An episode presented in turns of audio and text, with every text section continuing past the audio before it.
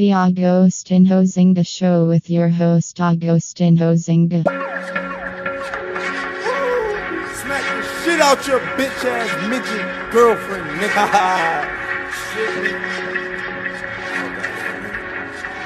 Hello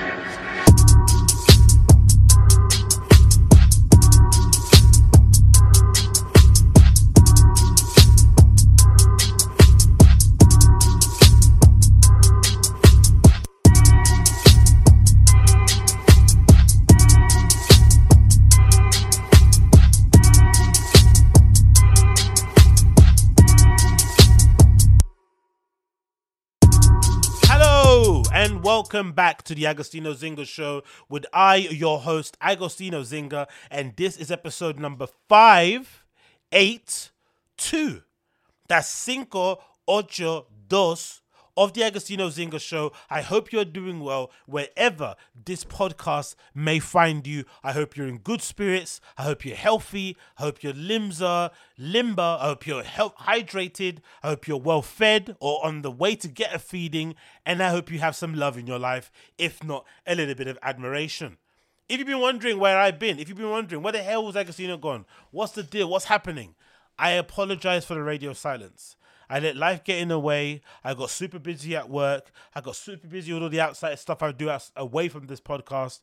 I got super busy with just living my life. I went on holiday. I got ill. Like stuff happened, right? Stuff happened in quick succession, but I'm happy to finally be back here in the hot seat, talking you directly through the medium of this podcast. My favorite thing that I do in the entire world. I'm so happy to be back. I'm so happy to be back.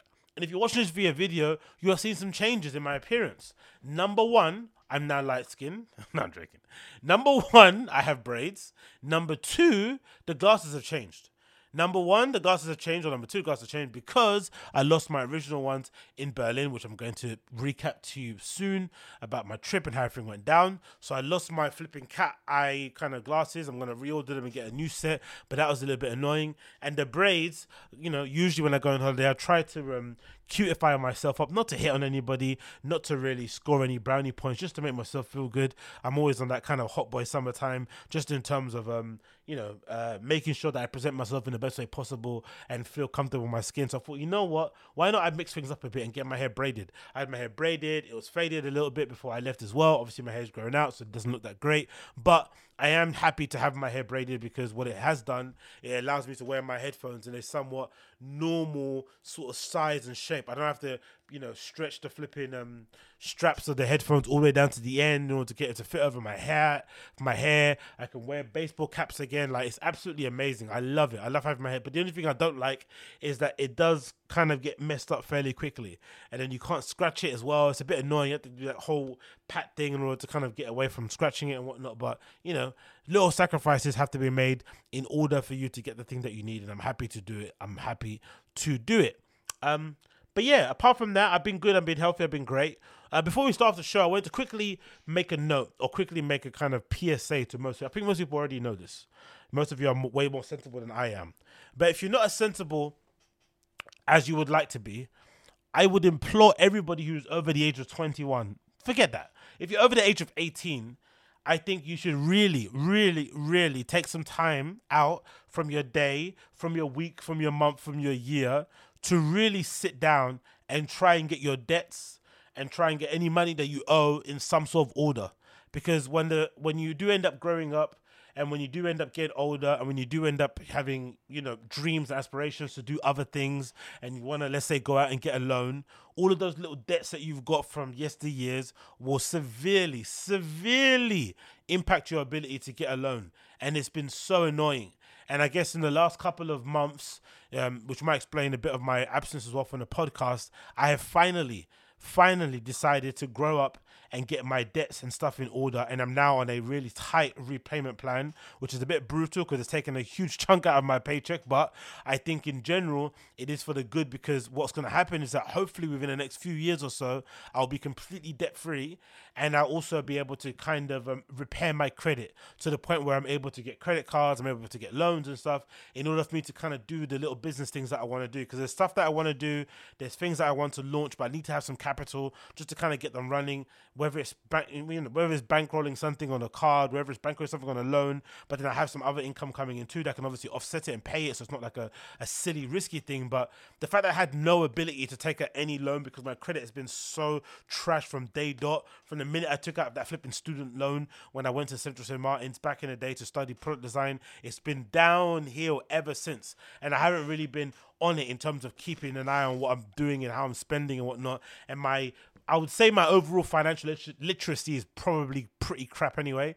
If anything, I'm pretty decent at like saving money for like short term goals. If I want to go out, if I want to buy something for myself, I'm pretty good at kind of um I'm pretty good at sort of abstaining from doing certain things to allow me to do the things that I want to do in a month, in a week, in a month, or in two months' time. But in terms of like long term uh, planning for a, you know, to buy a house, planning to buy a car, to start a business, I'm nowhere near where I need to be. And this is also for me quite frustrating because I've got loads of really good ideas. But of course, as I said many times on this podcast, ideas for me have, have no real currency because I feel like everyone's got ideas. The most important thing is to execute and to ship.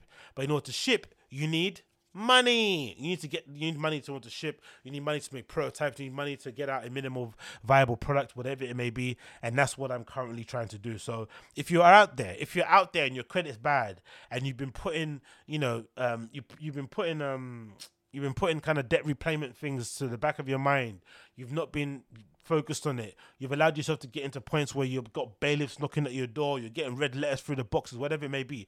Don't let that happen to you. Please make sure you get on top of it as sooner the better. I wish I got on top of this for, my, for myself a few years before because from what I've been able to see, I can possibly get debt free within five years, which is no time at all. That's going to go by an absolute blip. So the fact that I can rid myself of any crazy letters coming through my letterbox or the ability to, you know, I can improve my ability to take out a loan in only five years is super, super annoying because it means that I wasted so much time in the past just fucking around and putting stuff, you know, in the back of my mind and not really putting it in the priority. So if you can, and you have the time and you're able to or you're thinking about you know improving your prospects in life whatever it may be i do implore you to try your best to get rid of all the debts that you have or the money that you owe or get back on some type of repayment plan so you can show that you are at least trying to pay off the money that you owe because if not it's going to follow around like a bad smell and you're not going to be able to do the things that you actually want to do. So please make sure you do it if you haven't already. I'm doing that at the moment and i have to be honest it's probably the best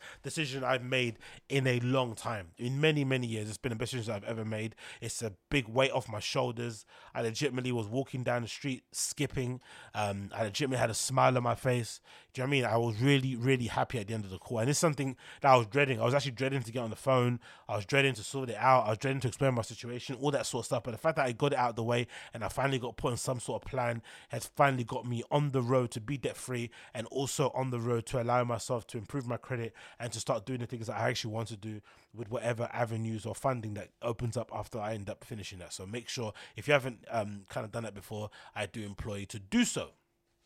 Apart from that, I also what I do. I went to Berlin, of course. I visited Berghain, of course, and I just have some thoughts and opinions about visiting Berlin, about going to Berghain, and just generally the techno community people that I met out there who kind of left a bit of a sour taste in my mouth. I'm not going to lie. I'm not going to lie. There's a sour taste in my mouth. First of all, we'll start with the trip. When it comes to going, when it comes to Berlin trips or European trips, I always kind of opt for low budget, you know, airlines such as Ryanair. They're quick, they're easy to use. Um, you know, it's a fairly simple process to buy a ticket online. It's a fairly simple process to arrive at the airport, to get through immigration, to get through the scanning, whatever it may be. It's super simple, and Stansted Airport is a really easy airport to navigate, etc., etc., etc. One thing that I was a big revelation to me for this trip was number one, I went and took with me check-in luggage, which I never usually do. I usually always take carry-on luggage with the understanding or in the hopes that it would improve my chances of getting out of the plane and out of the airport and to my destination quicker or to my occupation, to my accommodation that I have, and then f- to allow me to then go out and party. But really and truly, after this trip, what I've realized is that there is no real time difference of you leaving the airport between you checking in your bag or between you getting the your own bag and carrying it onto the plane and put it into the overhead compartments. There's no difference. You all leave the plane at the same time because because it's a budget low cost airline. They usually park them in some crazy area of the airport anyway, so you have to travel all the way there to get there, like inside the airport, right? Walking all the way there, you know, escalators, lifts, whatever it may be. Then once you're there, they only stay there for a short period of time then but they make you wait longer than the period of time that they're meant to be staying there. Then once you get to the other airport, you also park and arrive there at a mad distance, at a mad distance away from what, where everyone else is, which means you don't have to wait for them to get ready and unpack your stuff. And then by the time the luggage in check-in it gets put onto the car to then put onto the carousel and by the time everyone's left the plane you effectively all leave at the same time. There is no difference. It really isn't. The only time i can see any kind of reason why you'd want to take a carry-on luggage those kind of trips will be because you obviously travel light and also because you might have you know you might be meeting some legitimate friends out there in you know in whatever country you're visiting and maybe because they're waiting for you at an airport there's a limited time that they can wait for you in that particular parking spot. So maybe having the ability to really run and get at the airport as soon as quickly as soon as possible sorry is a real big sort of uh, deal to a lot of people. But i can definitely say checking luggage v carrying luggage no difference. The other benefit between taking check-in luggage as well is that you have the ability from me anyway because i'm a bit of a you know I'm a little bit of a um, of a self care advocate. I was able to take all my moisturizers, all my hair creams, all my body lotions, whatever, right? All my hand creams, all my perfumes, my anti deodorant, antiperspirant spray, whatever, all that stuff. I was able to take with me and just dump in my check-in luggage because you can take that liquids and whatnot, whatever size in that sort of uh, luggage. So it was super, super, super convenient that way. Because usually when I do go to Berlin, I do have a little bit of a tradition where when I arrive, the first thing I like to do is to kind of, you know, put my shit down, maybe shower, and then go straight out to a Rossmann, which is effectively their version of like a Boots, and then go buy all my toiletries that I need for the trip there. But then usually what happens is that when I buy my toiletries, I end up using only half of it and leaving it all there. So you kind of waste money because you can't exactly take them back because I'm buying like regular kind of shower gel size kind of you know bottles or whatnot and i think the max you could take on a plane is like 100 millimeters so um milliliter sorry. So that was the two first things i realized there. Uh, try and take check-in luggage if you can because it's more convenient and it makes it easier to travel because you only if you especially if you're just taking a backpack you're going and you have a check-in luggage in your backpack it's easier to, to carry around. And then of course secondly i feel like the ability to take your kind of you know toiletries and stuff is second to none, and I'd much rather do that. And then the other thing I discovered also that was also a bit of a, a eye opener was that I much prefer going to the airport on a train with the Stansted Express, which basically gets there in like half an hour, forty minutes from where I live. But beforehand, I was used to take this coach, and it's National Express, National Express coach, sorry, that would go from like London all the way to like Stansted. And that coach at the time beforehand was really a good deal because I think it took like 50 minutes to go. And usually, if you if you've got a plane that leaves the UK before 12 a.m. or 12 p.m. Sorry, there's a chance that you could get to the airport in sometimes under the 50 minutes because there's not going to be that much traffic, isn't it? Right. So just make sure you don't book in the evening. And then of course the coach was way more cheaper to get to the airport than anything else. I think at the time that I used to go, it must have been like anywhere between like 10 to 13 pound, whereas Ubers and taxis were like I think 100 pounds to get to the airport, and then of course the the um the train at the time was like 40. And then later on over time, I've started to realize that coaches, of course, are horrible to be on that kind of journey because you're sweating left and right, it's making you sick. The smell of that upholstery or air freshener, whatever the smell coaches have, makes me legitimately want a bath. And then also in terms of convenience, being able to just take your train, your, your luggage on the, on the train, put it where they put all the luggages and shit, and just shit, shit, sit down and relax, and be able to charge your phone is something that I will treasure for the rest of my life. Do you know what I mean? And it's definitely been a big game changer for my traveling um, procedure that I do. So definitely going forward, I'll definitely make sure when I'm budgeting for my spending money that I have it included my ticket to go there and there and back from the Stansted Airport because you know the, the, the, there's no way that I'm not going to do that again going forward. I'm not going to do the whole coach again because it's just miserable. Anyway, that aside, moving on in. So obviously the trip that I went to, the primary reason to go there was to of course visit Berghain for their special Sylvester Club Night, Club Night, sorry, um, uh, for 2020 for 2020 to 2022. I'm still a bit miffed and confused as to why they decided to throw a makeup New Year's Eve slash New Year's Day party in the in the at the beginning of June. It still doesn't make any sense to me. I know they missed out on it because of the pandemic, so they've kind of not been open. I think for maybe two and a half years it feels like, and then maybe this was just their way to kind of try to um, maybe get some money back in the till. I don't really know, but I don't really see the sense of doing a makeup January rave in June. It just doesn't make any sense unless there's another tie-in with the date that I'm not really aware of. So if there is that thing and you know it and you're knowledgeable of it, please leave me a comment down below. So that's the main point of going there. And then the other point of going there also is that I also wanted to check out RSO Berlin. RSO Berlin has been is now basically the official um, rebirth of Griessmühle, a really famous club that I used to love in Berlin that unfortunately closed down due to renovation work or whatnot. No, due to um, due to uh, you know the usual stuff, fucking gentrification and whatnot, right? And, and then they obviously moved into a new site, and now their kind of fully fledged club is this place called RSO. And I've been told it's got an amazing sound system. It's really well designed. There's an outdoor area to chill in. It's just a great club to be in. And of course, seeing it's Berlin, you don't see any pictures and stuff. I went to see stuff with my real eyes. So the first thing I wanted to do was to check out Berghain. Of course, to go to RSO. And then lastly, the other option or the other reason why I wanted to go out there was to check out this place called Same Heads, which is a sort of, what would you say, a quote unquote alternative, anything but techno kind of space in the middle of Neukölln that everyone kind of has a lot of great things to say about. And I also wanted to check out because it'll be something different than you, you know, listen to the same old oots, oots, oots the whole entire weekend. So, number one, um, I have to say, off off rip, I think I might be done with Berghain. And I think I might be done with Berlin overall, especially for the next year or so because if you guys are aware, if you've been listening to the podcast, you would know that I have visited Berlin sometimes four times in a year. And I, but the main thing I try to do is to keep it to like one to twice per year.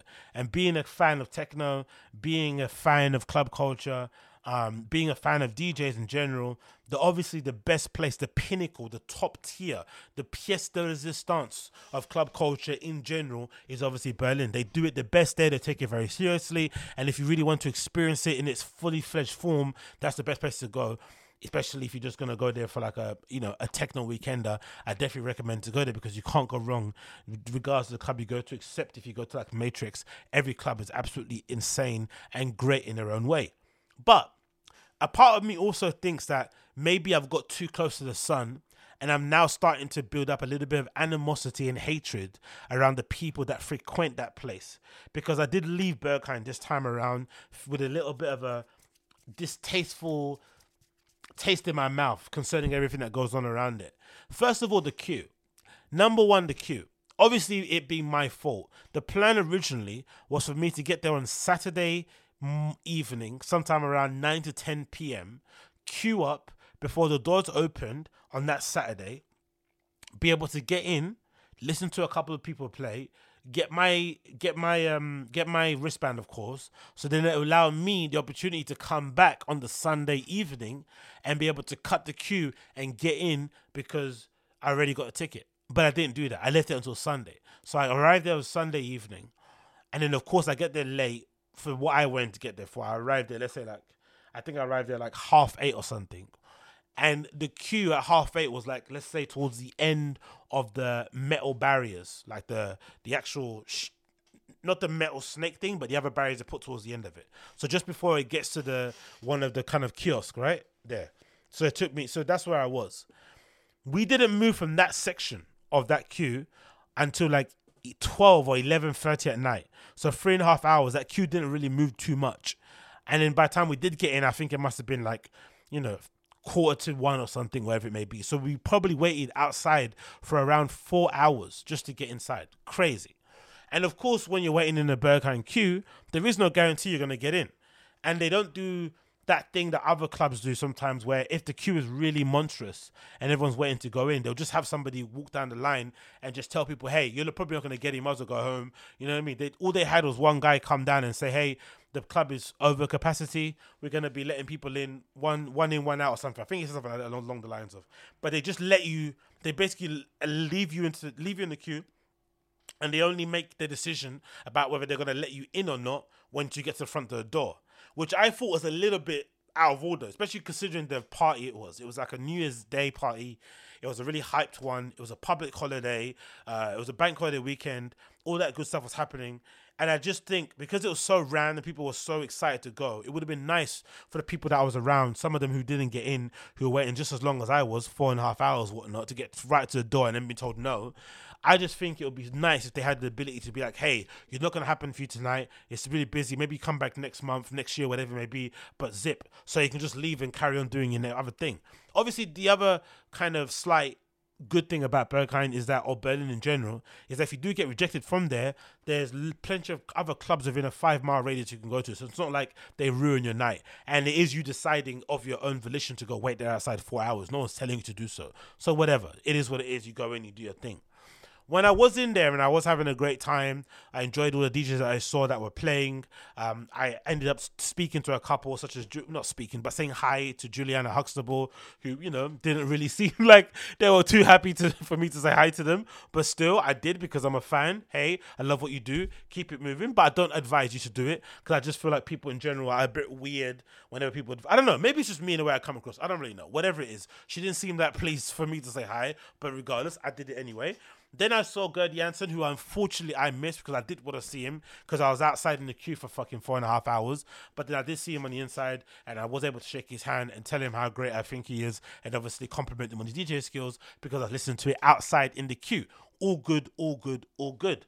One thing I noticed quite quickly and I think this is because I was pretty sober and I had only maybe a couple of beers in me, which again, I don't recommend, especially if you're like me and you think you can drink beer, but you can't. You get constipated and you want to shit, but you can't shit because there's nothing in there because it's all gas. But we move, we progress. I realized quite quickly a lot of people that go to that space, for the most part, from what I saw, most most of the reason they go there is an excuse to get fucked up and just an excuse to like be sociable and to look cool. I didn't really see a lot of people that I felt like I bumped into around there who necess- who like gave a shit about who was playing. Like it felt like a lot of them were just there to be seen it's kind of turned into like a sceney, let me kind of put my face there, be a, you know what I mean? It was a bit strange. Whereas I legitimately looked at this lineup and thought, wow, this is such a great time to go because it's kind of two killing two birds with one stone because they've got all the great people playing. It's a special night and I can see them all in one time. Do you know what I mean? I, I can see all these amazing people who maybe be spread out across four lineups all on one. But I think that a lot of people that went there were just went there because it was a cool place to be seen at the time. It was a bank holiday weekend, a lot of good people playing, a lot of interesting people coming into space, blah blah blah. So that was odd and that was weird and that was strange overall. And then in general, I just felt like the attitude of people that I met in there was just so despicable in terms of that kind of like um sense of ownership that they weirdly have with a club and with a scene that they have not contributed nothing to in the slightest. And I don't understand where it comes from. I don't understand where this kind of unearned sense of confidence and entitlement comes from. I really do not. I can't get it out of my head how some people's attitudes were so stinky that it kind of made me think like, what do you actually do apart from get dressed up like a flipping um, you know, cerebral palsy laden techno ninja, right, kitted up to your eyeballs and attend parties and work in bars. Like, what do you actually do? in this scene, and I don't understand it because uh, there was a period, there was a period in my t- life where I was coming up in London, and I wanted to be a part of the, you know, the nightlife scene here, and I would do my club nights and I'd go and DJ and I'd go to other people's club nights and I'd go to art gallery evenings and I'd go to record store launches and I'd go out on record store day. I would be around, I'd be in the mix, but like at different things. It wasn't just all raves. It was just like sometimes it'd be like a panel discussion thing, it would be like a book signing, whatever it may be, just to kind of be in and amongst the mix. But ultimately, I wanted to do things to get me involved, whether it was taking pictures, making zines, trying to design t-shirts, putting on parties. Like I tried to do something, starting a brand. All of it was trying to get involved so that I could have, so that I could be, I could kind of put my notch on the kind of cultural timeline of that place that I was at at the moment, or at that given time. Whereas over there, it feels like people are just like they feel as if like they are a part of it and they've done something just because they're going out and they have a real big ego about it. Like they were going on and carrying themselves like they were fucking Kanye without any of the work to back it up. And I just couldn't understand it because I'm somebody who has real delusional self confidence, right? In terms of what I believe I can do and the levels that I can achieve. But most of my delusion comes from my God given belief and actual evidence that I have in hand that I think I'm better than a lot of people. But it's because the evidence is there. These guys don't have any evidence and they think they're better than everyone. I don't understand it. And it really gives a weird vibe when you're in there because I felt like those spaces in general, techno clubs in general, nightlife in general, overall, for the most part, should be an excuse to take drugs, to get really drunk, to dance a lot, to maybe meet some interesting people, hear some cool DJs play some cool music, and then go home. That's all I thought it was. I, I never ever felt like it was anything more than that. And if you're gonna make it more than that, you can by participating. You start your own club night, you open your own club, you start your own brand of liquor, whatever it may be to participate, you do it, you become a door person, you start designing flyers, it doesn't matter if you want to take it a step further. But if you just want to be a punter and just buy tickets and attend stuff, the joy of it is just be able to go in to get high, get drunk, dance, you know, maybe pick up somebody, maybe not, maybe make some friends, and then go home. It wasn't like you were walking in there acting as if you own the place just because you go there quite often. I do not understand that personality is so utterly, utterly, utterly bizarre. Really, really bizarre, and it really did grind my gears. I'm not going to lie. I'm not going to lie. And then, of course, of course, my favorite subject in it was this kind of, and I think I mentioned it to a couple of black guys that was in there speaking, especially the older types, who I felt like were way more um, friendlier than the younger ones. But there was a re- there's a really strange vibe. And again, maybe it's just me from being a tourist. I haven't lived there. Like some dumb, dumb, dumb, dumb dummy told me actually as I was in there, and actually I just laughed it off, pretending like it made sense. But I was like, "What the fuck are you talking about?" They're like, "Oh, um, trust me, living here is far different than coming here as a tourist." I was like, "Really?" From being a Londoner, you think there's a big difference between what you do here day to day and what we do in London day to day? Is that different to you? Yeah. All right. Cool. Safe. And as well, like you know what I mean, framing your whole personality around techno. Really, really, your whole personality is based around wearing. Be- and again, that's not a personality. Just adopting a uniform that you're just wearing to wear all black. You're gonna wear double sole Dr. Martin boots. You're gonna wear black bikinis in the club, fishnets all the time. That isn't a personality. That doesn't make you interesting. That's a uniform anyone and everyone could do. Just go on any popular, you know, techno Instagram page, copy what someone's wearing and go, and no one will be able to tell the difference between you, somebody that just copied the outfit from Instagram, and somebody that's been going to Berlin and Berghain for flipping seven plus years, as someone told me. It doesn't really matter. It's not that big of a deal. But anyway, going back to the point I was going to make, there's a really strange vibe around some of the black people that live and breathe that whole techno scene in Berlin. I feel like, and I don't know what it is. Maybe it's just again, maybe it's just me projecting. Maybe it's me projecting my own insecurities, and maybe I'm the one that's giving the bad vibes. I'm putting a disclaimer out there. But in general, I've felt like I've come across the I've had the worst interactions with people who looked like me over there because I felt like reading into it again without even speaking to them and, and trying to read into their minds, which is bizarre and dumb. But I'm attempting to because a podcast. I'm allowed to chat shit. It felt like they wanted to be the only cool black guy in the village. And then when someone else comes along, they get a little bit like angry and mean because they feel like you might be more interesting or you might take away from the attention that they get because they're the quote unquote Turk and black person within their group. Which I don't understand because once you're out there in Germany, it's pretty clear that you're in Germany.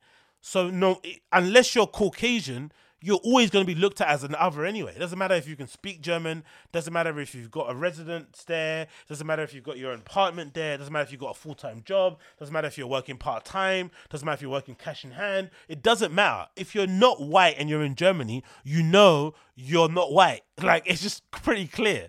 Do you know what I mean? It's pretty bloody clear in that country where you kind of fall in terms of the hierarchy of races. It's pretty obvious. So you would imagine, with that being said, there'd be a lot more kinship because we're all kind of going through the same thing. It doesn't matter if you work for Novation, doesn't matter if you work for SoundCloud, doesn't matter if you work in a flip, flipping bar. If you're somebody that's non-white, you're gonna go through hell living in that country because it's just difficult, and Germans are just a little bit, you know, different than us UK people. You'd imagine, right? It just is what it is. But for the most part, it isn't like that. So that was a very strange and a weird thing. But on the positive side of things, the older black folks I did meet, and there are a couple of cool people. There's a specifically this one guy that I met whose nickname is Spanky. For you know, read into that what you want. Who was an absolute diamond, really lovely person, who I, happened to bump into as I was kind of kind of coming back in.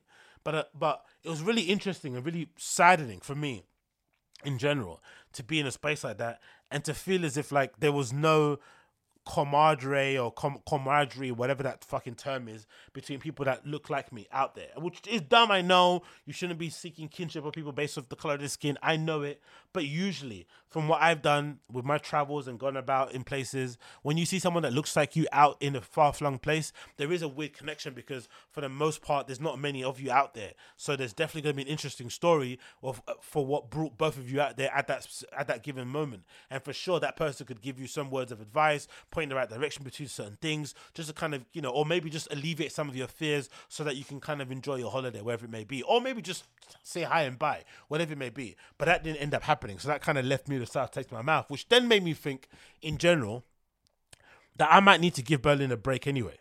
It might not be a Berghain thing. It might not be a Berlin thing. It might be more so a me thing. Because if I'm really honest, if I'm really, really honest, and I'm really honest, and this is a place I want to be honest in this podcast, the main reason why I used to go to Berlin quite often was primarily to kind of run away from my day to day life. Because I had so many, I would say, quote unquote, demons. Because I had such a, uh, because I was such a crossroads in my life and I was hating my daily existence, I kind of just wanted to black out and not kind of remember what was going on at home. And I kind of used to do that often when I used to go out sometimes as well. I'd kind of get just super blasted to the point where I wouldn't remember, just so that I could go back home, wake up and it's 3 p.m. and then start all over again. And I felt like when I went out there, because I was so obsessed and I was such a geek for flipping dance music culture, for DJs, for club culture, I'd, I'd read interviews with founders and architects that design spaces and soundscape designers and, you know, I'd, I'd go really deep into the whole entire thing, right? I, I remember one time I read the entire back archives of flipping Little White Earbuds, right? Just really engrossed and getting deep into this culture, right? When I went out there, I was automatically like, wow, I get it. I understand why people love this place. I get it, I get it, I get it. But obviously, it arrived at such a perfect time for me because I was going through a tough time at home, and you go to this place where it's essentially like an adult's playground that allows you to indulge in all your things that you want to indulge in when it comes to nightlife. And it's, it's effectively it's, it's a city built off the back of nightlife. It's not really a place that I would imagine you would go to if you're not really a fan of like clubs and whatnot. Generally, it'd be a hard place to sort of live in. But overall, I feel as if like now that I'm in a better space in my life, that going there as often now as I was before in the past isn't really serving me well. And if anything, it's making me starting to hate a city that I quite highly rate. And the people I don't mind either, but I was starting to hate the people. I was starting to hate everyone walking around with a fucking beer in their hand. It's like, bruv, like do you what is that is that every day's beer time you can't just have a bottle of water you can't have a coca-cola you just have to carry a beer in your hand like it's just like act like you've been here before at least for one moment. Do you know what i mean? That was starting to annoy me. It was starting to annoy me seeing guys with flipping you know handlebar mustaches like sketching in pubs and restaurants and stuff like illustrating. It's like what? So this is when you suddenly got inspiration to turn into fucking picasso in the middle of a bar. But then i remembered myself. I used to be the guy that would go to berlin and put, pull up with a flipping book and be reaching and be reading a flipping Nietzsche book in the middle of flipping Neukölln. So I can't speak about that sort of thing. So all this sort of resentment I'm kind of projecting onto it was maybe because I've realized that oh, this place isn't for me anymore, but it's also a place that I love and I want to kind of give a chance for me to fall back in love with, and maybe to kind of you know, in as they say, absence made the heart grow fonder. Maybe kind of space out my times that I go there. So instead of going there twice per year, three times per year, because I think I was actually meant to go there again in July and then go back again in October. I'm just gonna give it a break for the entire year and just go back again next year. So most likely I'll probably do one one trip a year basically. I'll be going to um, Berlin and stuff and be hanging out there just to kind of get my techno fix. And I won't be going there for long. I'll just be going there from like Friday until Monday. It doesn't even though you know Ber- Berg kind of thing sometimes closes on a Tuesday depending on what time it's open. I'm just gonna keep it tight, get everything done that weekend, and just come back home because you know it's not the most beautiful city in the world. Um, there's a lot of poverty around there. Um, it's difficult to kind of watch, especially some of the people in the Turkish community kind of struggle to just kind of, you know, uh, engross themselves in Berlin or German culture overall. There's like a weird thing going on between Turkish people and like gypsy Romanians or whatnot there too that I that I was kind of witnessing from afar that was strange. I was like, you you're both looked at, you're both kind of looked down upon, but then they also don't like each other also. But I'm, I'm, I'm assuming that's definitely something that's historical and not something that's just based upon what's going on over there. Um, seeing people struggle over there collecting tins and bottles. It's just it's just it can it can bum you out a bit. That's what I'm saying. It can bum you out a bit, especially if you're not like super high and drunk all the time. And then of course going into one of the best clubs in the world and seeing people who are spending more time in the toilets, you know, taking lines and bumps and whatnot than actually enjoying the music, that can also bum you out. 'Cause it's like you guys queued all this time. I mean, people got turned away for this thing, and then all you're doing is spending time just doing drugs the whole entire time. It's like, come on, man. Like let's let's do some and then go and enjoy the music and dance, innit? But you know, whatever whatever it may be. So that was basically my review of my Berlin trip. But moving on to the positives. The positives, the positives, the positives. Number one, of course, the positives, right? The space itself. There's no denying that Berghain is number one, the legitimate best club in the world I've been to. From everything that they do with it, like you know, going in in general, I think the whole queue thing. Even though I spoke smack about how they should probably be, if you're waiting four hours plus, they should probably have a pro- procedure or protocol in place where they can maybe go down the line and identify people who they probably wouldn't let in anyway, and just say, hey, you might as well just leave now because we're not going to let you in, um, just so you can go and continue your night elsewhere. That probably be a good thing to do, so they don't have to. So you're not waiting right until you get to the door for them to then end up turning you away.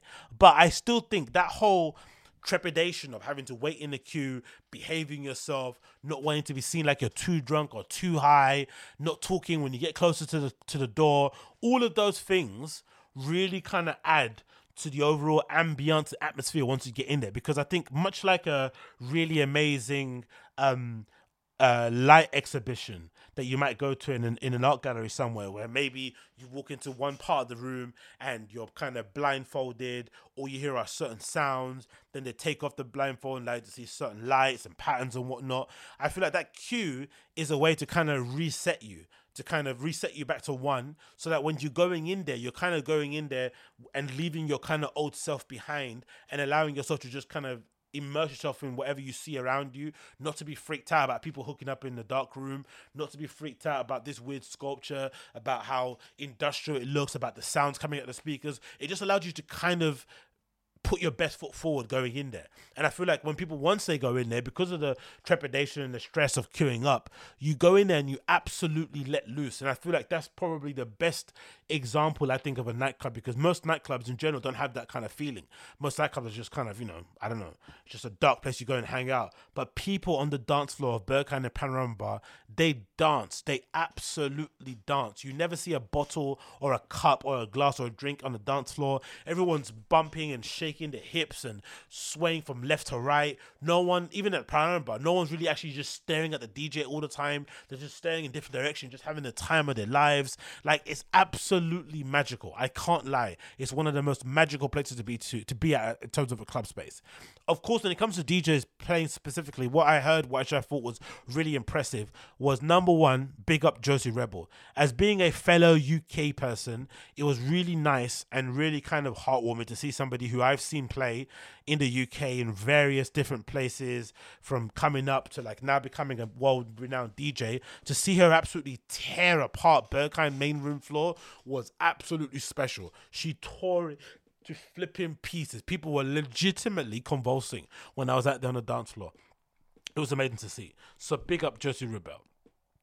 The other person who I thought was amazing that I saw also play was Zakuti, somebody who I mentioned previously, who's now a resident now of Panorama Bar in general. So to see her play um, was incredible. She had loads of friends out there also that were kind of cheering her on and stuff.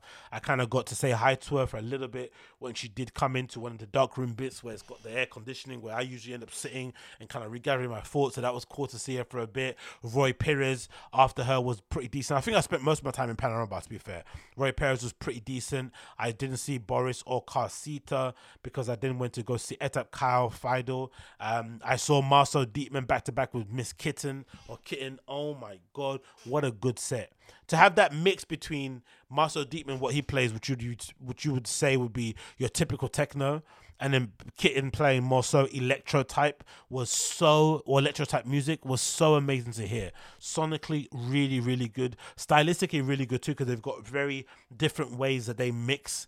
Um, they've got very different ways that they kind of pick tunes in terms of their set. So that was pretty cool to see from afar. Them working kind of hand in hand. Um, Virginia to close out Panorama Bar perfect. But she's always been, I think, a little bit of an underrated DJ overall. Maybe it's because she doesn't. I mean, I don't know. I can't say enough. I can't really read too much about. I can't really read too much into it. But just from the outside in, as as female DJs go, I reckon she's definitely up there as one of the best in the business. But I don't really see her getting spoken about the same way that other people don't get spoken about. And I don't know if this is like a she does it on purpose because she doesn't want the fame and she kind of just wants to have like a very because that's the kind of thing I always kind of pictured in my head. If I ever became a professional DJ, I'd want to have a very sort of like I wouldn't say middle of the road, but a very considered career where I'd only play at maybe 60 clubs, you know, around the world. I'd maybe pick 10 festivals that I really wanted to play all the time. And I just keep recycling them every single year. But it wouldn't be this drive to make sure I got all the big, all the most biggest bookings and play the most far flung places. I don't care. I want to play the places that I respected, the places that I loved as a punter. I loved whatever as a DJ playing there. I loved to play in front of the crowd. Like those are the places that I kind of play and just, and I'd just, that'd be my kind of, my safe space, which is still an amazing career to have to be able to play music in you know some of the best places in the world without having the pressure of being the big awakening festival type person is definitely great. But Virginia was flipping awesome. So big up Jennifer. Sorry, big up Jennifer. Big up Virginia. Definitely that was great. And then another one who I thought was really amazing, who did something I'm kind of kind of quickly noticed. I think people don't really know of was the XXX floor, which I, which I'm assuming, if I'm not mistaken, is the floor that they do um the party that's meant that's meant to be specifically for the gay crowd. What is it called? Oh, I forgot what the party is, but Berghain have a particular night that they do. I think maybe it's once a year that's specifically for the gay community only, right? And they open up a specific part of the club, which is called, I forgot what it's called as well, the name, oh, it doesn't matter. But I've never been there. So they open up the entire Berghain. Again, because usually I only go to Berghain, main room floor in Panorama Bar. This time around, they had every single room of that place open. It was absolutely amazing to see. I walked around the entire space, great. I went to the gardens, awesome, awesome, awesome. But they got this other room in there that's that looks like it's out, it's out of a movie or something. Absolutely incredible. People dance on a bar, people dance on top of plimps and speakers. The DJ booth is up in like a cage thing. Like it's incredible, literally incredible. It might be one of the best spaces I've been to. I've never seen it in my entire life. And Pablo Bozzi was playing there, right? And I've seen this guy play a few times on that station called HÖR. How do you pronounce it? Hey, H O R with a little apostrophe, with a little uh, markings on top of the O, and he's mostly, I would say, to describe him, an, an Italo disco DJ type thing, right? And I've liked his sets on there, but I was also intrigued to see like how would he play in that kind of environment? How would that sound kind of go down? Because again, when you think of Berghain, you think of industrial, you think of you know really deep, heavy, hard, big room sort of techno. You don't really think of Italo disco. And let me tell you, Pablo Bozzi tore that room to pieces to pieces. So much so that I lost a couple of my own possessions in that room. Not gonna name them. you know, if you know, you know. But it was an absolute vibe. It was so much fun. Like ridiculously fun, and I would definitely go and see him um, live again. So definitely big up Pablo Bozzi when it comes to that sort of stuff. Really, really was one of my highlights in terms of going, especially for the space and everything else that included in there. But honestly, what a really great night! I'm not going to complain about that one. Then moving on, another kind of um, one to kind of keep a note on, I'd imagine, uh, just to say, because again, I was really pissed I didn't go to RSO Berlin. But I really recommend, if you go to Berlin, I really recommend to check out some of the more quote unquote alternative clubs. And one of the best alternative clubs I found out there was this place called Same Heads, which is in Neukölln, which is effectively their version of like Dalston, I would say, basically. And Same Heads basically reminded me of like the heydays of Alibi. Alibi was this famous dive bar in London, or sorry, in East London in Dalston that I used to go to all the time. I basically used to live in there. I used to put, I used to run a club night in there. I was flipping the greatest. I met some awesome people in there. Like just great, the greatest place ever.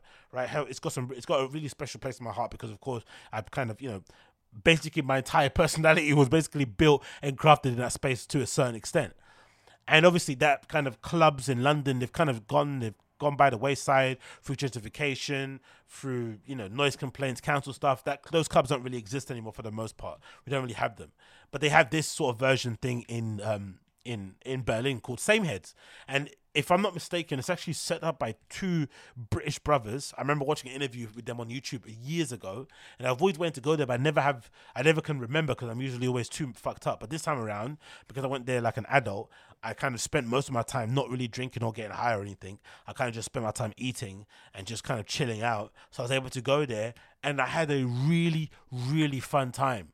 And if I'm not mistaken, I don't know what the night was called. Um, it was sort of like um an Arabian sort of kind of Middle Eastern electronic type music vibe. There was only DJ girl DJs playing from what I could see.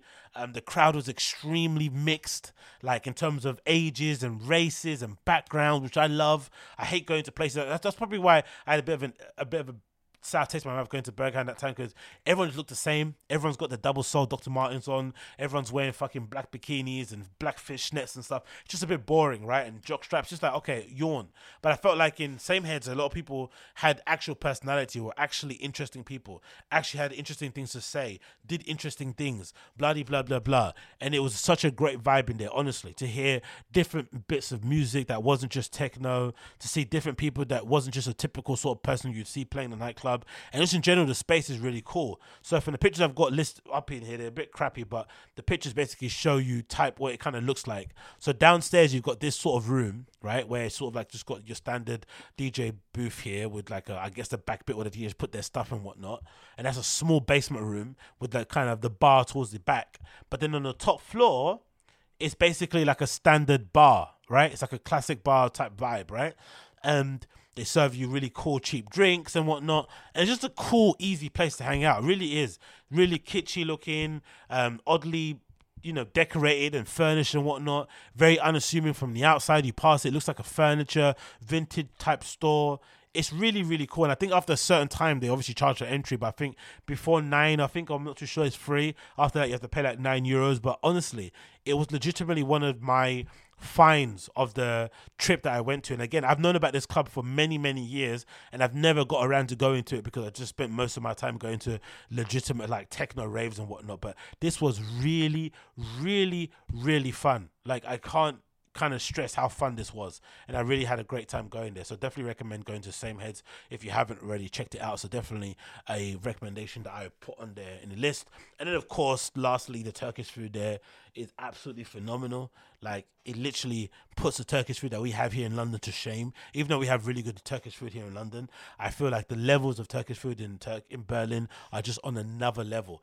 Every place you go to, especially even the shitty ones, they're effectively our version of like a seven. Is like their version of like a five. But I was able to go to a pretty decent one in the middle of like Kottbusser Tor that I think might be called Tekmir or something. I think it was called Tech Tekmir, Tekmir Berlin uh, Turkish. I think it was Tekmir. It was super, super tasty, really, really cheap. Uh, the Duna keb- is it Tekmir or Turkmir? Tekmir. I don't. Doesn't matter. Whatever it may be. If I find out what the name is, I'll put it in the description. But definitely a really fun time, and I definitely recommend to go and check it out if you haven't already.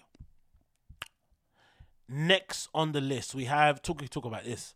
So I've, I've I've kind of had a little bit of an issue with TV series out at the moment. It feels like everything out at the moment is a little bit crap. Um, I'm having to struggle to get through a lot of the things just because I've got nothing to watch, and if I want to wind down and kind of disconnect from everyday life, I just kind of have to watch whatever's available just because.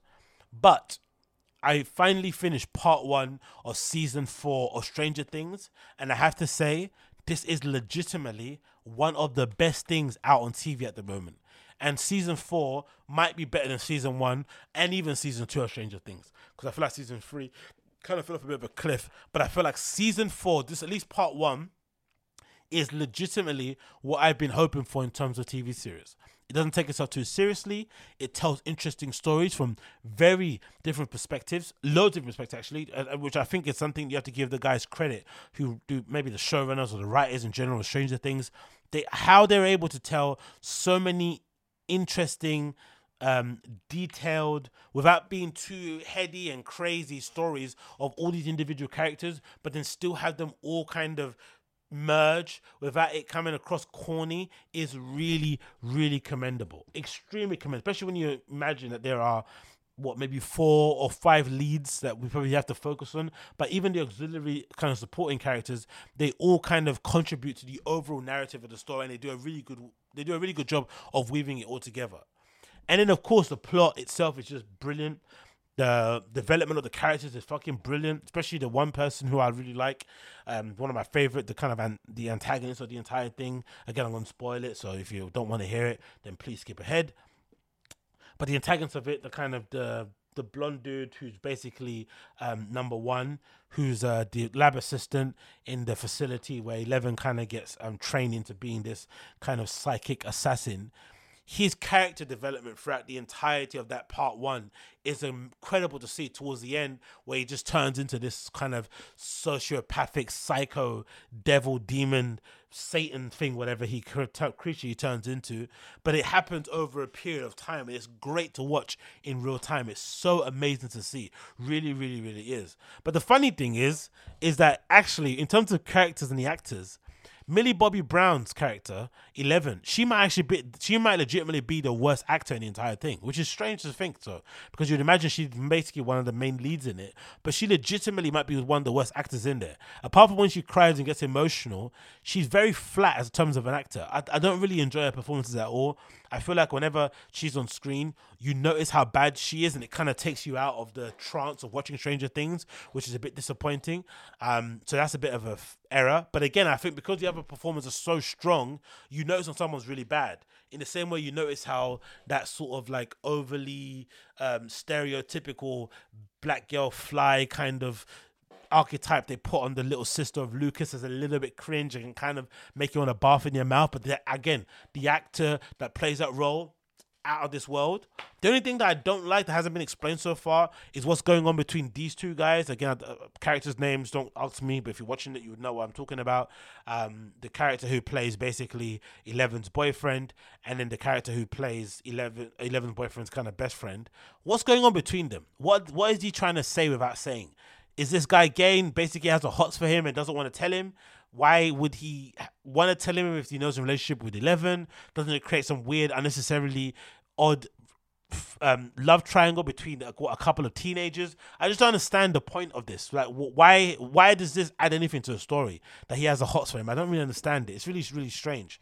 But anyway, in general, incredible series to watch. I really am, am enjoying it. I can't wait for part two. I really, really can't to see how this entire thing ends. It's been an absolute breath of fresh air to watch and um, may long continue because there's too much, I feel like, agenda driven TV at the moment. There's too many things kind of soaked in politics and, you know, ideology and whatnot without, uh, which essentially unfortunately takes away from the story. Because it's one thing if you imbue politics and ideology into your TV series and the story is actually good, but if it's just going to be laden with politics but the story's crap, what's the point? Do you know I mean? What's the point? So definitely check out Stranger Things if you haven't already because I legitimately think it's one of the best things, like hands down, one of the best things on TV at the moment. And I'm really, really, really, like and I'm saying this honestly, I'm enjoying every last minute of it and I can't wait to watch part two when it eventually does drop. Next on the list, we have some very upsetting news um, that I have to kind of mention that I'm really, really, really kind of sad to kind of read, especially when you consider, you know, the role this man played in everyone's life, especially in the UK in terms of urban music and whatnot and whatever it else it may be. Uh, there's been an update concerning Jamal Edwards, obviously the founder of SBTV, and he's basically re- cause of death. And I guess most people were hoping for just a natural cause of death or something, or just something unlucky in terms of brain aneurysm or whatever. But it's looking like he may have died as a circumstance or as an effect of taking recreational drugs, unfortunately. This is courtesy of The Guardian. It says Jamal Edwards died after taking recreational drugs, says his mother. Um, it continues here. It says the music entrepreneur and YouTube star Jamal Edwards died from an uh, from an arrhythmia as a result of taking recreational drugs. They don't specif- specify what the drugs were, but you know, because I think it's important to say if you're gonna put it out there so people are aware, it also is important to kind of specify what the drugs were.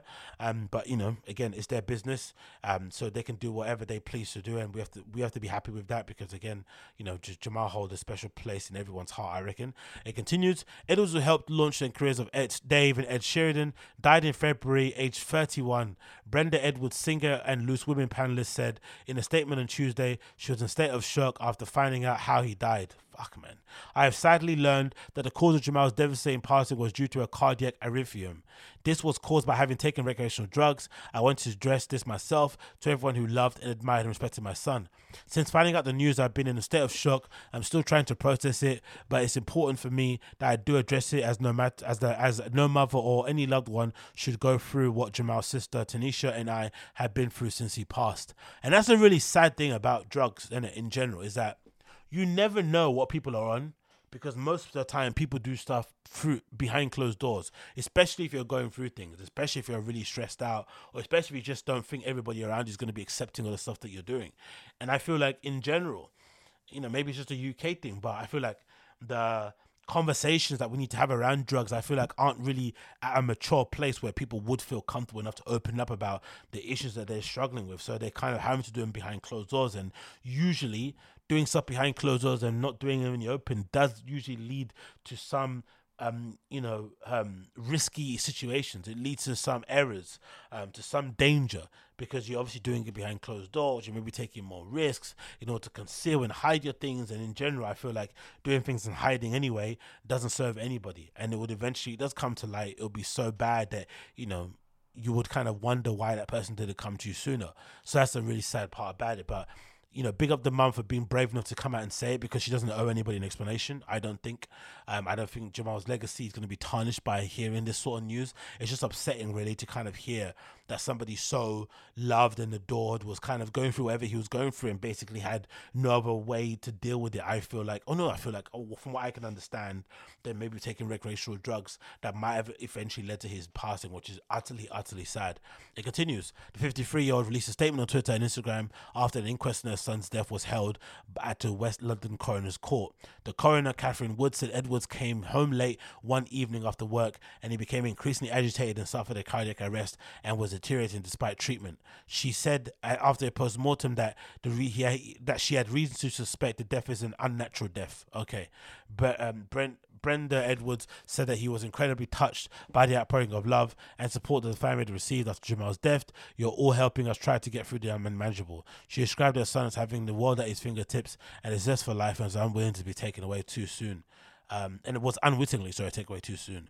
Yet we have to come to terms with what has happened, and Jamal has proved that this can happen to anybody. These types of substances are extremely unpredictable, and we can only hope that this will encourage others to think wisely when faced with with, with similar with similar situations in the future. His passing has shown that any one bad decision that any one bad decision on any occasion can lead to devastating consequences. She stressed the importance of helping to drive home conversations about unpredictability of recreational drugs and their impact and how it can take one bad reaction to destroy lives. That's the thing, man. I wish they would specify what the recreational drugs, what the recreational drug was, specifically which one it was. Was it ket? Was it coke? Was it heroin? Whatever it may be, just put it out there so that there is so that we can go into the next phase of this kind of healing process or this overall conversation where people are actually going to be talking honestly about these things. It continues. I will do anything to have my son back, but this is just not possible. So if I can help save one life, then we will have achieved something, she said. The inquest heard that Jamal Edwards died on February 20th, on the 20th of February after having a cardiac arrest at his mother's home in Acton, West London. It was adjourned to be resumed in eight weeks' time. He found fame setting up music platform SBTV in 2006 and was credited with helping to launch a string of UK musicians access stardom. He was also ambassador for the Prince's Trust, a charity led by the Princess of Wales. In 2014, he was made an MBE of his services to music. His mother's uh, statement said, I'm incredibly proud of everything he achieved over the course of his 31 years. I'm so proud to call him my son. Several of Loose Women co-pioneers, including Jane Moore and Judi Love, left mention of support and support of the reference. Oh, sorry, the statement. They said, um, This must be so painful for you to write, wrote Nadia Sawalha. Very brave, saying love to you and your incredible children. This changes nothing. Jamal achieved so much. He was a damn fine man. 100% agree with that. 100% agree with that. RIP Jamal Edwards. Long live the legend. Long live the legend. Moving on, more distressing and heartbreaking news, especially for myself, being a little bit of a fanboy of this guy's music and the crew that he was associated with or part of we I have learned over the last couple of days that Hypo, one of the main figureheads in Mashtown, a Hackney-based drill, rap, garage, whatever band or group you'd want to call them, who I was utterly obsessed with when I was coming up in school has unfortunately been murdered. Absolutely horrible. And this is courtesy of um, the Daily Mail, it says here, right? Yeah, yeah, the Daily Mail. Um, man 32 charged with murdering Emeli Sandé's rapper ex boyfriend Hypo, which I hate them saying in the headline because he was a legend in his own regard being a rapper. He didn't need to be associated with Emeli Sandé, even though I know she's super famous. I get it, but this is a little bit disrespectful. But we continue. The 39 year rapper was stabbed to death during a fight at the Platinum Jubilee Party, which is crazy, over the weekend. Um, a 32 year old man is due to appear in court charged with the murder of Emeli Sandé's rapper ex boyfriend Hypo. Laurie John Philippe from Enfield, North London, is accused of killing the performer whose real name is Lamar Jackson shortly after midnight on Friday. Jackson, 39, whose tracks include Flex on My Ex, First Night, and No L's, was stabbed to death at a party in, uh, what's the thing called? In Woodford Green, um, East London. John Philippe was arrested on Saturday and will appear alongside uh, at Barkingside Magistrates Court on Monday, charged with murder and possession of the bladed article. Allegedly, they're saying that this this murderer guy who killed Hypo, R.I.P. the flipping goat, was a security guard, which is absolutely insane. How a security guard can get into a scuffle with quote unquote the talent that would lead to him stabbing him. It's just bizarre. But anyway, we continue. Um, Jo- Twisted party goers are said to have filmed the fight, which is natural, especially in London. People are flipping, you know, the madness that I've seen in parties when when actual craziness is going on is just unbelievable. With at least one recording the moment medical officers attempted to resuscitate the rapper before callously sharing a clip online, sparking fear on social media. Hypo recently got engaged, had reportedly got into a trivial row at the party, being held in a large marquee before being fatally stabbed. So a random, so what? They were arguing over football or something cra- crazy, which led to his death. Crazy, isn't it? Um, obviously, pictures of him and Sandé back in the day. Pictures of him how he most recently looked that way. It continues here. Um, in the hours before his death, the leading figure of Mashtown Rappers Collective, based in East London, filmed himself being driven in a Bentley on the way to the event. An Instagram story shared with his 23,000 plus followers. The performer is only known by his stage name. Later, filmed himself rocking sunglasses and smoking while dancing inside. Scottish seamstress Emeli um, and Hypo dated for a year before splitting in 2017. In March 2016, they enjoyed a trip to Jamaica together with a source. At time came, he had given the Aberdeen Bullseye a whole new wave of inspiration. Hypo grew up in Islington, North London. Is said to have had a troubled past, but Pals have said he mellowed out in recent years as he focused on his music career. Tributes have poured in from friends and fans online in the wake of his news of his death. Hypo was a pioneer in the industry, said one year a fan on Twitter. Met him a couple times. He was a clean hearted guy. The world is crazy. Another said, RIP Big Hypes. Very sad news. We wake up. We lost a real one. One described the death as a tragedy, adding in his Instagram story, he's just living the best life, having fun. Later the same day was taken, and it's taken from him. And of course, this is you know what Hypo was on back in the day but yeah, um, it's troubling and it's upsetting on one side, but it's also, I would say, not surprising because I would say the unfortunate side of like being a bad man and being on it and being about that action and always being on go time is that sooner or later someone's going to test you're a gangster. That's the unfortunate side of things. But it's also pretty clear to me, especially as somebody who hasn't actually been a gangster himself, that the people who actually are on that time, they always end up in jail or they always end up dead. And the other exception is that they end up looking like Young Spray. If you've seen Young Spray in real life, he legitimately looks like a child um, soldier. Like he's covered in scars. Like he looks like he's been through the wars legitimately. Like that guy's lived like a life. Yeah, I mean, he must have stories upon stories upon stories about being chased, about being stabbed, about being rushed, about you know what I mean. Like he's he's been through it um, in and out of prison, all that sort of stuff. So you end up either being, you know, you ever either being dead, you end up being in jail, you end up looking like young spray, where you legitimately have lived a hard life. But it's very rarely that you're a bad man, you're a wicked man, you're on that kind of time, and you're still about just living life. It doesn't happen. The, other example of somebody who I was again a big fan of, which I don't know why I have a, an affinity or likeness for these type of rappers, but another one of my favorite grime MCs coming up was Escobar, right? And he was from a crew called Slew Dem, and I used to see him all the time around like Leytonstone, Forest Gate, East Ham, Stratford, that kind of area. And he was always on go time. Like he'd be walking up and down with his head cocked up, like looking at anybody staring in, like looking for too long. It'd be a situation, but he was always on go time. There's legendary stories about him fighting everybody. And eventually that caught up with him too because someone tested his gangster and boom, he ends up passing away. And I think that's just the unfortunate nature of being that kind of person. It and it looks like if you're that person, it's very rare that you just kind of dial it back and become like a normal dude. You always have that little bit of a rage in you that can kind of just go at any time. And because you know you're actually on that time, you look at everybody else like donuts. I mean, everyone else is a neek to you. Like, how the dare you even speak to me? Do you know who I am? Do you know what work I've done? Do you know what, what I've put in? Do you know what blood I've spilt for this thing? And now you're coming up to I mean, like you don't get it. It can't process for you, man. So that's why we have to give people like 50 Cent. Weird example, but people that have to get given their flowers because it's very rare that you go from being go time guy, action dude, to suddenly transitioning into just being like a businessman. It's very strange that that happens. You can kind of just turn it off because it feels like most people can't turn it off. Um, but also maybe it's just a straight up envy thing. That might be no situation. It might just be like Hypo was legitimately one of the most, you know, him and Asco again from from from from Mashtown. Um, you know, thoughts and prayers go out to uh, Asco being in prison, hearing the news of Hypo being stabbed and dying and shit. That must be horrible to learn. You know, one of your crew members has passed away in prison like that. But him and Asco were the two we say boastiest, like flossiest kind of rappers in the UK, and people that I see in real life who are driving like Lambos and Bentleys and had like American style chains on. It was just wild to see in real life. Like, god damn it, diamonds dancing. I mean, just like living that best life. Who knows how they got their money? I'm not interested. I don't give a fuck. But just watching it from the outside in as a fan was crazy to see. And again, you know, with Asco, he ends up in prison because he's, you know, being accused and found guilty of running an international, running a county lines drugs crew or line, whatever operation. And then, of course, Hypo at a flipping Jubilee party gets stabbed to the point where he has to die. It's just flipping sad and really crazy to see that happening in real time. But RIP Hypo, man. Honestly, legitimately one of my favorite rappers coming up and personalities overall. Um, always loved his energy. Always loved what he brought to Mashtown. Um, again, Mashtown, I think, were a very underrated crew overall. They definitely didn't achieve the success I felt like they should have achieved, especially for the um, level of talent they had in their crew. Um, but yeah, man, gone but not forgotten to the legend that is Hypo. Gone but not forgotten. Moving on. We have news courtesy of Variety, which I thought was pretty decent and pretty interesting and pretty cool. Um, it says the following Julia Garner offered Madonna role in Universal biopic. Obviously, in terms of looks, I think that she would absolutely smash the role.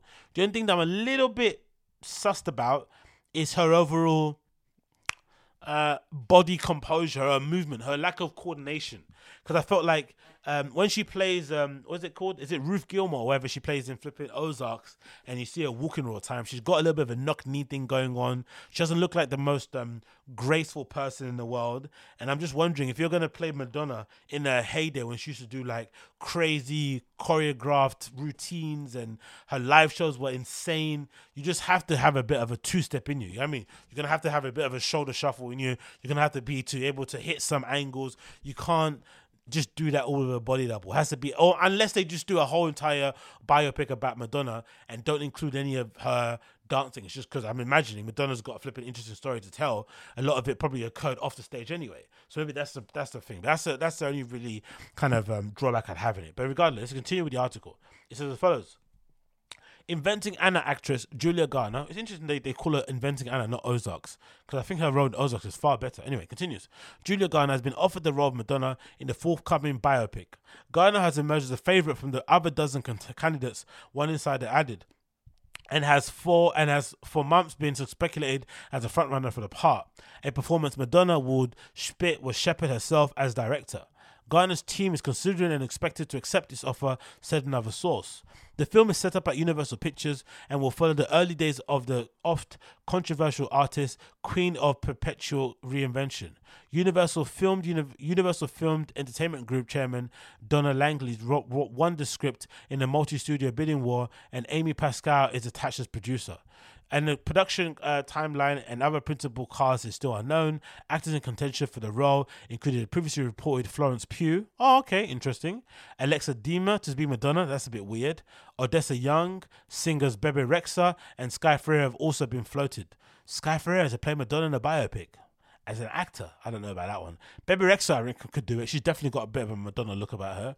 Um, she maybe has to lose a bit of weight, but she definitely could do it. The audition process was reportedly grueling, as a music heavy production requires a skilled singer and dancer. Okay, maybe Julia Garner can dance then. I'll take it back. Upon announcement, Madonna said she hoped that convey the incredible journey that life has taken me as an artist, a musician, and a dancer, and a human being trying to make a way in the world. The focus on the film will always be music. Music has kept me going, and art has always kept me alive. There are so many untold, inspiring stories, and who better to tell them than me? The essential spiral, the roller coaster ride of my life with my voice and my vision. As an artist myself, and as a creative myself, a part of me thinks that when it comes to biopics, if the person's alive, they should always have some sort of say um, and input into how a film about them gets presented. Another part of me as an artist and as a creative would think in order to tell an actual story, an interesting story, you'd have to take the person that's obviously you're talking about, take them as far away as possible from the project and tell whatever story you can tell as the writer, as a producer, as a director, as a showrunner right? Like you tell your version of the story. It's not going to be the right story. It's not going to be the correct story, the definitive story, because that person's lived a life. It's pretty difficult to kind of rewrite history or to basically record every moment of your life. You know I mean? It's just difficult to do in the first place. So you're only going to tell every story, every version of the story that they're telling you, whether it's for an autobiographical book, whether it's for an autobiographical movie, whatever it may be, it's always going to be told in a particular sort of tilt or lens. It's never going to be exactly the, the story. So it would be nice to maybe have seen a movie where Madonna wasn't heavily involved because you never know how crappy it's going to end up. But who knows? Maybe this might end up being a good thing. But I'm just happy for Julia Garner anyway. I think she's an incredibly, incredibly, incredibly good actress, and I think she's gonna absolutely smash this. Uh, again, like I said, I'm not sure if she can dance or shit, but if they're saying the audition was grueling and she passed it with flying colors and they're offering it to her and they're announcing it in the press before she even agreed to it, it means that they really want her to take the role. They're putting pressure on her in a big way to accept it because they really think she's perfect for it. So let's see how this turns out. Let's see how this turned out. Next, moving on, I want to speak about these shoes that everyone seems to be going goo goo gaga over, which I don't get and I don't think look that great personally. It's just a personal opinion. Don't kill me for having one, but I think Nike and Jordan Brand get away in absolute murder when it comes to um, the vintage. Well, when it comes to the Jordan shoes that they put out, especially when it comes to retros. So the shoe that I'm talking about at the moment is the what what are they labeling it as? If I'm going back to the tab here, they're labeling it as the Chicago reimagined. So effectively, what Jordan Brand are doing now is they're taking the you know the the very famous Jordan Brand silhouette. They're taking the Chicago colorway, one of the favorites, one of the most hyped and lauded and loved colorways of a Jordan One brand, of sorry of the of the Jordan One, and they're basically reimagining it as a vintage shoe with updated basically materials and whatnot. So basically, what they're doing is this version of what Adidas did with the with the forum highs and the lows and whatnot, where they basically took um, the retros and basically made them look vintage, but they went really far in terms of the shape, in terms of the vintage application. Everything on it is like extreme to the point where if you weren't educated in sneakers and you're just a lame person looking at it, you would just look at them and you think, wow, these might actually be Oh, OGs that they've kind of pulled out from, you know, the archives of some collector somewhere in the middle of Switzerland. And these are legitimately from the 80s, but they're not. They're legitimately retro that they've made nowadays, but they were able to make them to spec and close to what they actually look like if you actually was to buy a vintage one that you'd kind of be mistaken for thinking that they were vintage. And now Jordan Brand doing the same thing with the Air Jordan 1 High OG Chicago Reimagined. But for me, personally speaking, I feel like these are pretty crap in terms of how they relate to the forums and what Adidas did with these. I just don't think they marry up in at all. And I feel like Jordan Brand kind of didn't really go as far as they could do in terms of the shape, in terms of the materials, in terms of the application, in terms of the finish. It just doesn't look that impressive personally for me. And I feel like this is another example of just them I wouldn't say take it's not taking advantage of the of the of the retro consumer, but it's just a lack of understanding of the consumer that you do have because these are effectively made for sneakerheads like myself. They're made for people who collect sneakers. They're made for people who give a shit about when stuff is released. They're made for people who look and tired of tongues and read, you know, size tag labels. People who go on eBay and scour places like Japan, Yahoo, Yahoo JP auctions to find crazy stuff, or go to mom and pop stores, or travel across the country to different shops to find rare and vintage products. This is made for us. So if it's made for us, why not make it to spec? Go as far as you can do in terms of production, in terms of finishing, in terms of application, whatever it may be. Go as far as you can charge a premium price for a premium product, and let us buy them.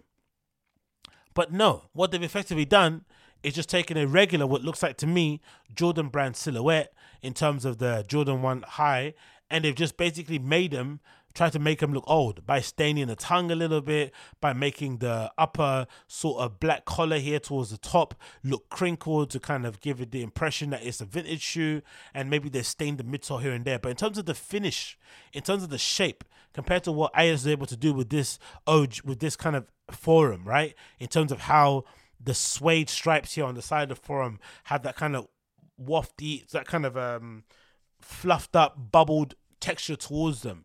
Um, the staining here on the midsole, the staining on the collar of the forum, of the strap, the laces, and how they end up looking. Like they legitimately look like shoes that you could have found in 84 that just been sold nowadays. Like legitimately look like that. They look absolutely brilliant. I'm actually surprised the forum isn't as a big, as a popular shoe as it should be nowadays. I don't know what the deal is about it, but for whatever reason, it hasn't really captured people's imagination. And Adidas seems to have been keep trying to make these a thing, but people just don't seem to be vibing with them. I don't really know because they look pretty, pretty sick to me personally, especially when it comes to just a classic, um, you know, mostly white basketball sneaker that can be worn as a casual shoe.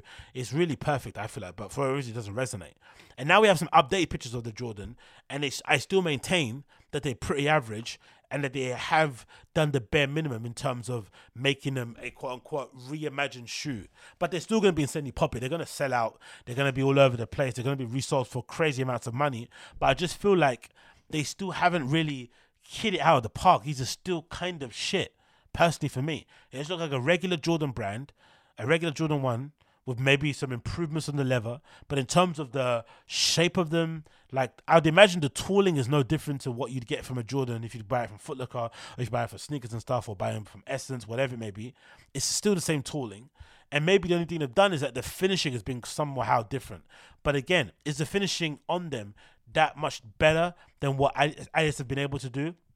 On a consistent basis. And the reason why I keep saying is because remember when I used to work at Nike, when I used to work with these trendy sneaker stores back in the day, when I was part of the, you know, of the culture and I was really given a shit of being involved and whatnot.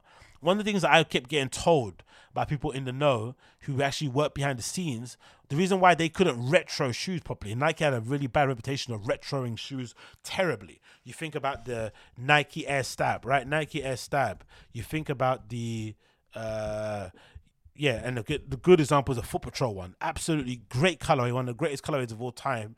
But that model was abs- but that color was absolutely wasted on the model because the model was absolutely garbage, right? So they wasted it, made the model look completely horrible. And you're wondering why? Oh, it's not horrible. It's really good. No, it is horrible. Look what the vintage one looks like. The vintage Air Stab looks absolutely incredible, right? That's the vintage one he's wearing there. It looks incredible there and there compared to the retro that actually came out looks absolutely bulbous and terrible, but the absolute vintage one, the real one that actually came out back in the day, looks incredible in terms of shape. Another real big faux pas in terms of retros for Nike was the Air Max Light, which I still have never, never, never, never, never forgiven um, Nike for, for absolutely torturing and butchering this retro. It looks completely horrible compared to what it actually is meant to look like. Get up on here, the Air Max Light, right? Look look at how amazing that shoe's actually meant to look like. I'm, I'm, I'm, pretty sure that's the actual OG version, or maybe it's not. Or maybe it's the one that people actually stained back in the day. But there's a let me see if I can find an actual OG version that someone's got. Yeah, this is that kind of actual OG. That one's an actual OG. This one's an actual OG, and they look completely different. And even this, to com- compared to the shape, what Air Max Light end up coming up looking like, right? So completely horrible, completely crappy done. Now, when I was coming up in sneakers, I was told reason why they aren't able to make um, OGs or they aren't able to make retros to the exact specifications as vintage shoes was because the tooling, the whatever they use to make the the the kind of form or the shape of the actual shoe, its way is really expensive. Like the tooling to make the shoe, the the mold, whatever it may be, is like I don't know, in the thousands.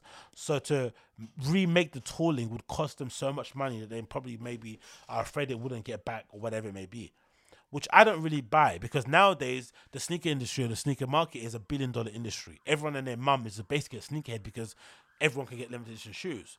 Um, for the advent of you know with the popularity of Yeezys and whatnot happening in the industry, it's fairly easy to say that everybody and their mum knows what limited edition sneaker is. So if that's the case, there's more people out there buying sneakers than ever before. So this idea that you're not going to be able to sell them is crazy, right? You're not be able to make your money back is insane. So why not just make the shoe to spec, make it with the highest level of quality of materials, and then try and sell it to sneakers like myself with a higher markup price, and we'll still buy them out. But they don't do it. They just do the bare minimum. And what we have here, in my opinion, is just a standard Jordan one with maybe some improvements on the materials and the finish, but it's not really what I envision what they sold it to be because they sold it to be this. They sold it to be what Adidas did with the forum, where they were able to take a forum, and even this is just like a classic one, but they took the forum and they were able to update it. No, they're able to basically remake it as a vintage shoe in the modern era. Like that's a good example. th- This one, like this, in terms of what they're able to do, maybe there's more scuffing on it. I don't really know what difference, but in terms of what Jordan Brand representing here with the Chicago Reimagined and what Adidas are doing with the Forum, it's night and day. Like in terms of quality, in terms of finish, night and day. They're literally, you know, I mean, stealing a living with this shit. I just don't understand why. Like, because again, like I said, these are gonna be sold to sneakerheads only. They're gonna be sold to resellers only. They're gonna be sold to Jordan fanatics only.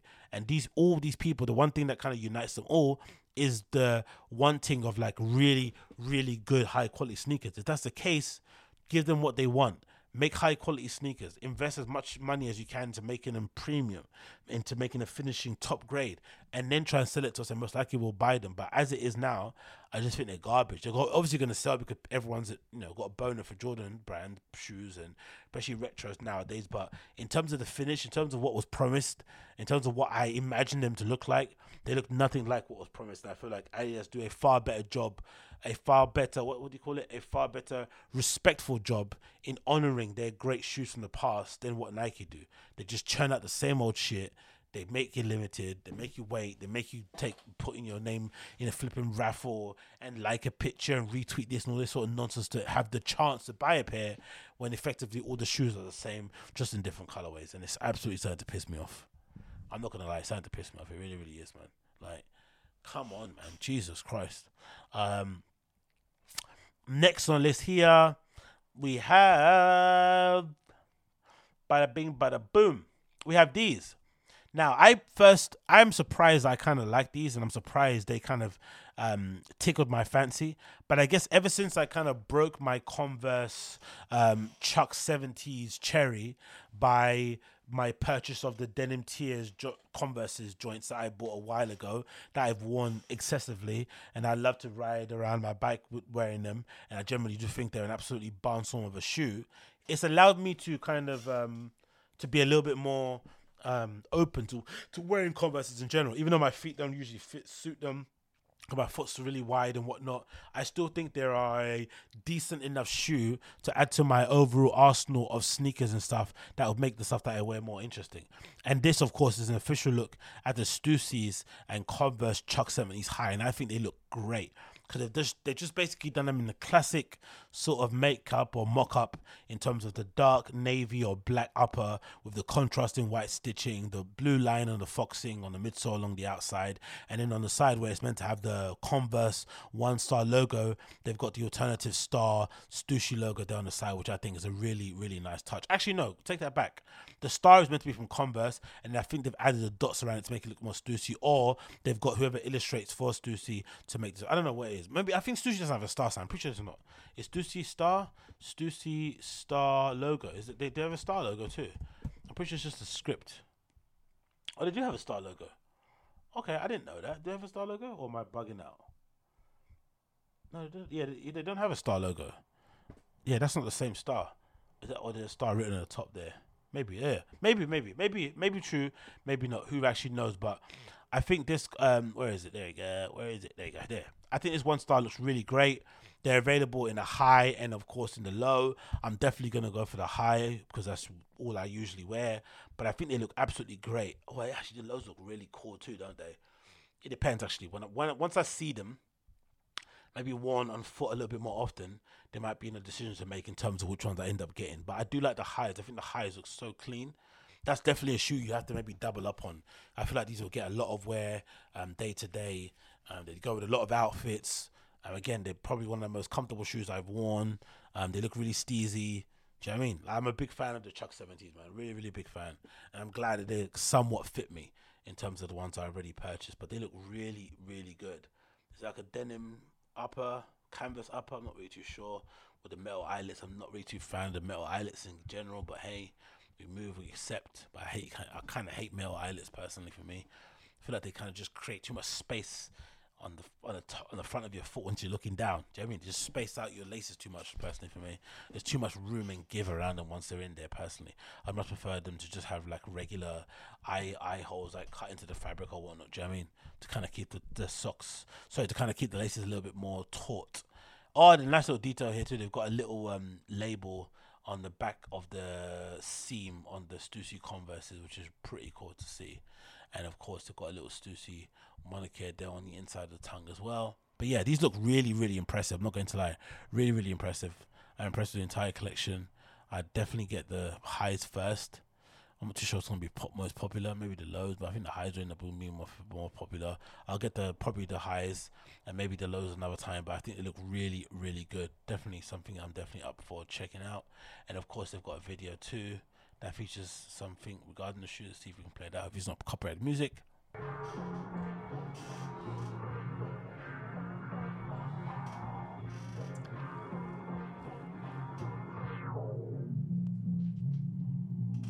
There's a guy riding on his bike, holding a surfboard on the way to the beach. Another kid doing wheelies on his bike onto towards the beach. I like that nowadays. I feel like there's a lot of adverts now where there's a lot of like onus on like exploration and outdoors and quote unquote touching grass.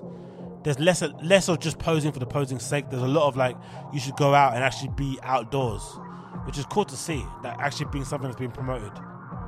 But yeah, Converse and Stussy, they're gonna be in stores. Okay, this Friday. Wow, already dropping super super soon. So if you've got the availability, the availability or the possibility to purchase the pair, definitely make sure you keep your you know your flipping what you call it your Stussy tab or Stussy tab sorry open to be able to kind of check those out when they do eventually drop. But yeah, the the highest for me are definitely the standout. Definitely hundred percent the standout. Definitely something that I'd wear. I'd wear instantly, instantly once it drops. But hey. What do I know? What do I know? Let's see. Oh my god. Let's see. Let's see. Let's see. Let's see. Okay, cool. So, what else we got to talk about here? Uh, I think that might was that might be it before we kind of piece out here. Let's see if there's anything more I want to talk about quickly before I leave you guys to it. Please bear with me one second. Uh, oh yeah, this is last thing. Last thing, quickly just mention is this. This is courtesy of. This is courtesy of the one and the only Instagram account that I like to follow in terms of sneaker news. It is over under, and this is featuring the Gucci Adidas Gazelles. And I want to just point this out because, and this is courtesy of Sean Wotherspoon's, I guess, profile account. But this is why I think, in general, it's really important about how sh- shoes, particularly, I don't know why it is with sneakers or trainers, whatever it may be, right? There's something about it in general, or about them, where they have to be pictured in a certain way to actually make them look good. I feel like when the shoes are given to like random Chinese websites and like resellers and you know public online publications like Hypebeast and Highsnobiety, they do a really bad job of taking the pictures and capturing the beauty of the shoe or making them look desirable. Especially when they start doing that thing where they have the shoes hanging on the laces. They make the person do the pink, the, the tippy toe sting, make them jump, make them pin roll, like all this really weird, annoying stuff that I don't feel like actually makes a shoe wearable. It just makes them look lame and corny. Now the Adidas and Gucci collection, I've already come out and stuck my neck out and said I like them anyway. But I feel like these pictures from Sean Wotherspoon, which are just casual pictures of him taking a picture of him wearing either pair of the blue with the yellow stripes gazelle and then the gazelle covered in the kind of Gucci mono, mono monogram from just above, just him casually taking a picture of him wearing either shoe on either foot from above, is going to sell way more than any official imagery he has to put out. 100%. Because these look way better on foot than they have done on kind of 2D flat kind of images which makes you wonder what they do when it comes to seeding because it feels like when it comes to seeding nowadays they try to get people's things as soon as it drops or maybe after it drops which by that time it's like who cares do you know i mean if anything maybe drop them before they drop to people that you want to wear them make a commitment that they wear them for a set period of time, and then you can revisit later on. But I feel like the the Gucci Adidas, because especially the one with the monogram print all over it, and it's got the double G's from I think the Gucci Ghost or whatever written on the side of the midsole. I didn't even check that out. That looks absolutely impressive and really, really, really cool. Yeah, really, really cool altogether. I really, really, I'm, I'm a big fan of them. I think they're absolutely fantastic. And like I said previously, I think a lot of brands, a lot of online publications would do a lot, a lot of themselves some good if they actually gave the shoes to people who actually have swag, who have swag, who have swag, who have personal style, who can actually know how to wear stuff well and make them look cool, and definitely do that going forward. Because I feel like these Gazelle Adidas are definitely going to end up being a, a big winner when they do eventually end up coming out because they look absolutely brilliant here, like really, really good. Personally, I think they look absolutely amazing. It's funny what they called, isn't it? What they called, I think they called Danger or something, right? Is that what they called? Um, Adidas Gazelle Danger or something. I remember someone talking about it here in the comments, but it doesn't really matter. Who cares? But yeah, you've seen them anyway, regardless. Um, if you are interested in them, they're coming out very, very soon. Anyway, that's been the Extra Zing Show episode number 582.